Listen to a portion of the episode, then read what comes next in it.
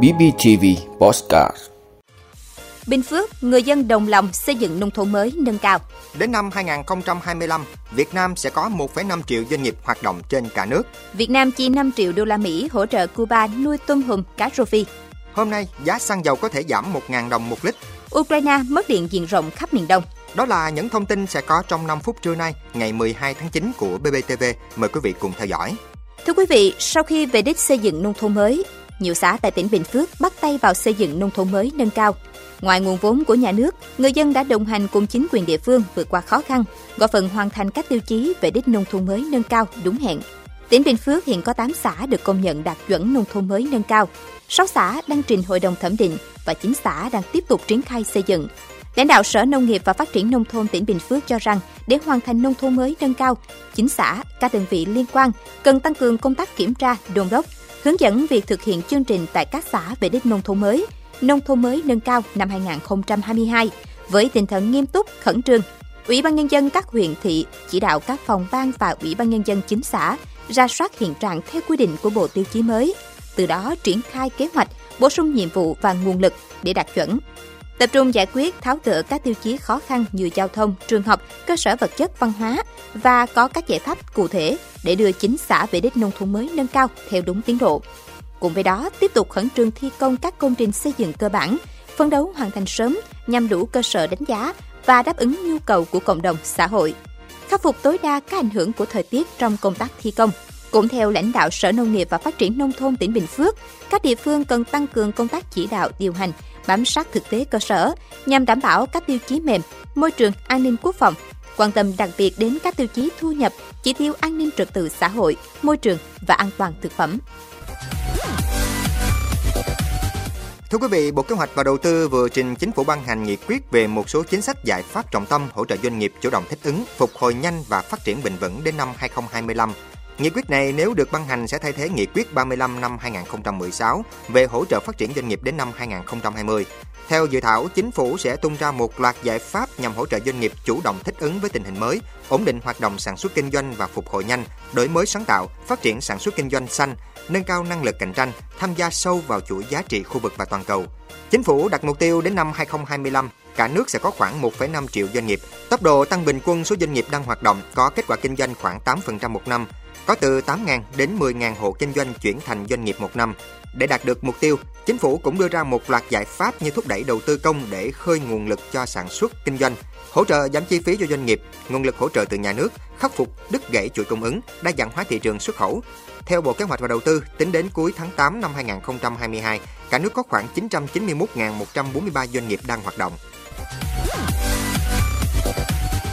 Thưa quý vị, Văn phòng Chính phủ vừa lấy ý kiến các bộ xây dựng, tài chính, kế hoạch và đầu tư, ngoại giao về dự án hỗ trợ Cuba nuôi trồng thủy sản giai đoạn 3 từ năm 2022 đến 2025.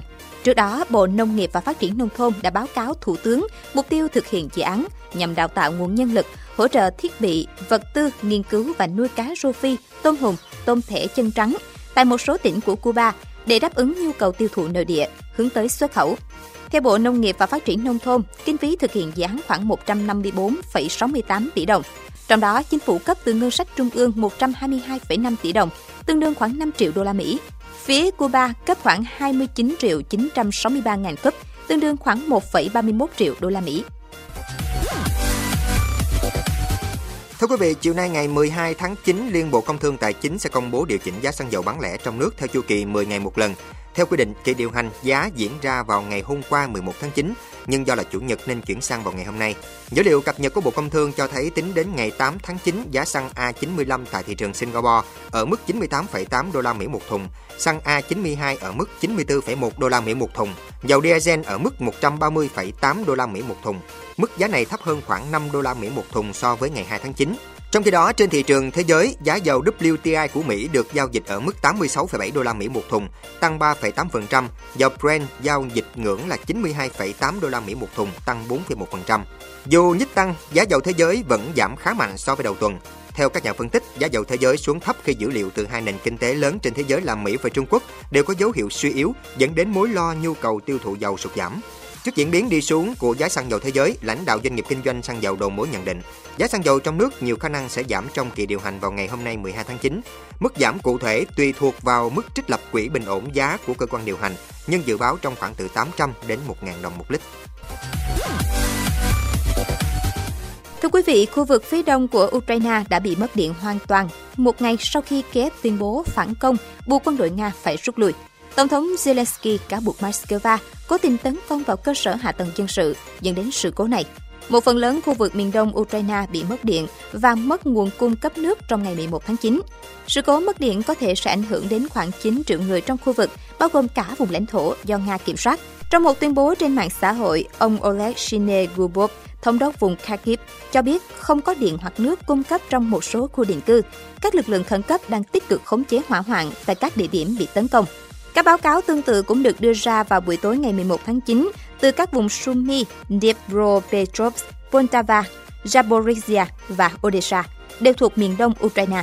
Báo cáo của phóng viên Al Jazeera Hoda Abdelhamid từ Kharkiv cho biết, mất điện ở năm khu vực phía đông bắc và đông của đất nước. Những gì chúng tôi nghe được từ các quan chức là người Nga đã tấn công cơ sở hạ tầng quan trọng. Họ không cho chúng tôi biết cái gì hay ở đâu, nhưng thành phố này tối đen như mực.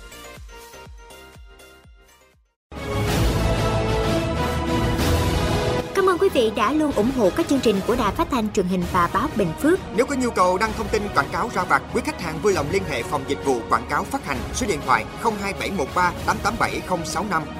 BBTV, vì bạn mỗi ngày.